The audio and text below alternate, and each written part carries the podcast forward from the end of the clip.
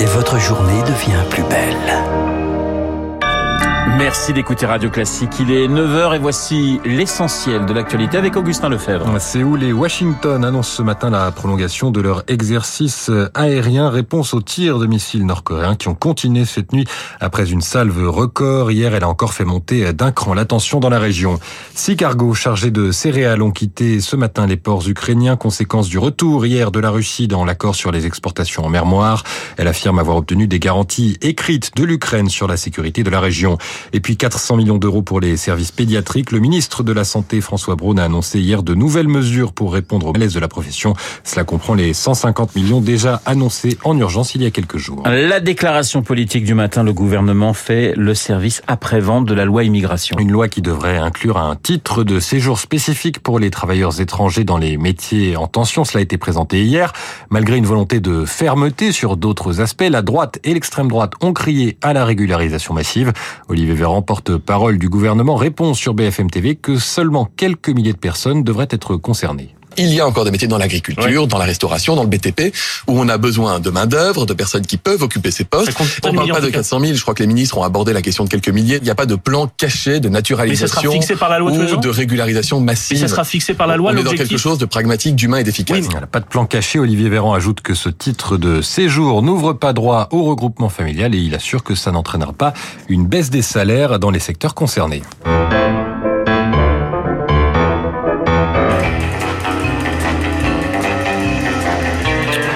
Votre mission, Augustin, ce matin, nous faire découvrir l'exposition Top Secret, Cinéma et Espionnage. C'est le choix culturel de ce matin. J'ai pu infiltrer la Cinémathèque à Paris où cette exposition a ouvert il y a quelques jours et j'ai mené ma petite enquête, une exposition qui explore les liens très anciens entre cinéma et renseignement, à la fois histoire de l'espionnage et de sa représentation, représentation qui diffère parfois de la réalité. On fait la connaissance de vraies espionnes bien loin des objets de convoitise sans profondeur. On replonge dans la guerre froide avec les enjeux de propagande et on arrive à aujourd'hui, l'ère des lanceurs d'alerte et des espions citoyens. Une mission en compagnie de Hitchcock, James Bond OSS 117 ou Malotru du Bureau des légendes. Des extraits de films, des affiches, des objets, dont les fameux gadgets, ceux des films, comme le pistolet d'or, et les vrais, beaucoup plus passe-partout, il faut qu'ils soient efficaces. Hein.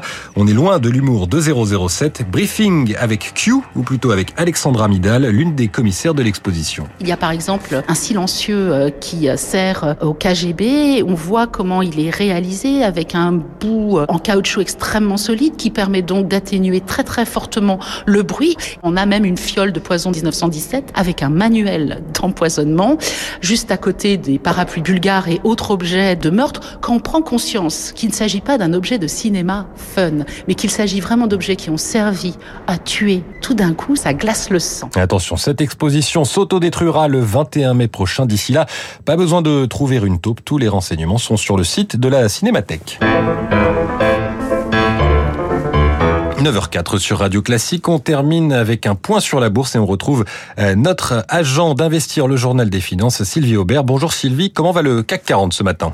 Bonjour Augustin, bonjour à tous. J'ai enquêté et j'ai découvert que le CAC 40 ouvrait en forte baisse ce matin, moins 1%, 6209 points dans le sillage de Wall Street, moins 1,5% pour le Dow Jones et moins 3,4% pour le Nasdaq. Alors qu'est-ce qui fâche les investisseurs?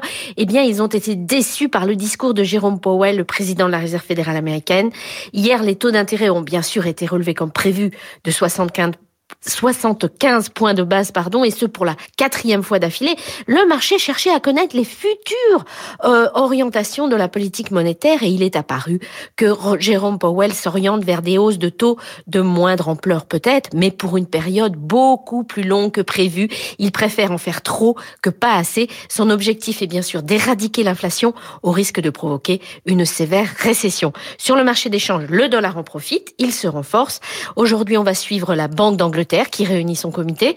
Et du côté des valeurs, eh bien, on regarde BNP Paribas qui vient d'annoncer des résultats un peu supérieurs aux attentes. Le titre, le titre grimpe de 0,4%.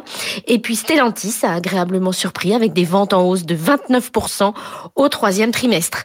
Sylvie Aubert, Investir pour Radio Classique. Merci Sylvie, merci Augustin. Il est 9h05. Il y a Augustin qui parlait de cette exposition Top Secret Cinéma et espionnage à la Cinémathèque. Et Monsieur Franck Ferrand me disait, mais la Cinémathèque, c'est vraiment un endroit magique. Oui, c'est un de ces, de ces lieux un peu méconnus de la capitale et qui mérite d'être visité, revisité. Les collections de la cinémathèque sont impressionnantes. Il y a des trésors là-dedans. On a l'impression de, de se promener dans, dans notre mémoire, finalement. C'est un bel endroit. Bon, Franck, euh, on va pas parler cinéma ce matin, mais j'ai très envie d'un seul coup. De la jeunesse euh, d'un empereur, la jeunesse de Napoléon III. Oui, cela dit, ça ferait, ça ferait un joli film. Euh, Hortense et ses enfants, euh, le petit Louis Napoléon, qui un jour, effectivement, mais bien, bien plus tard, deviendra Napoléon III.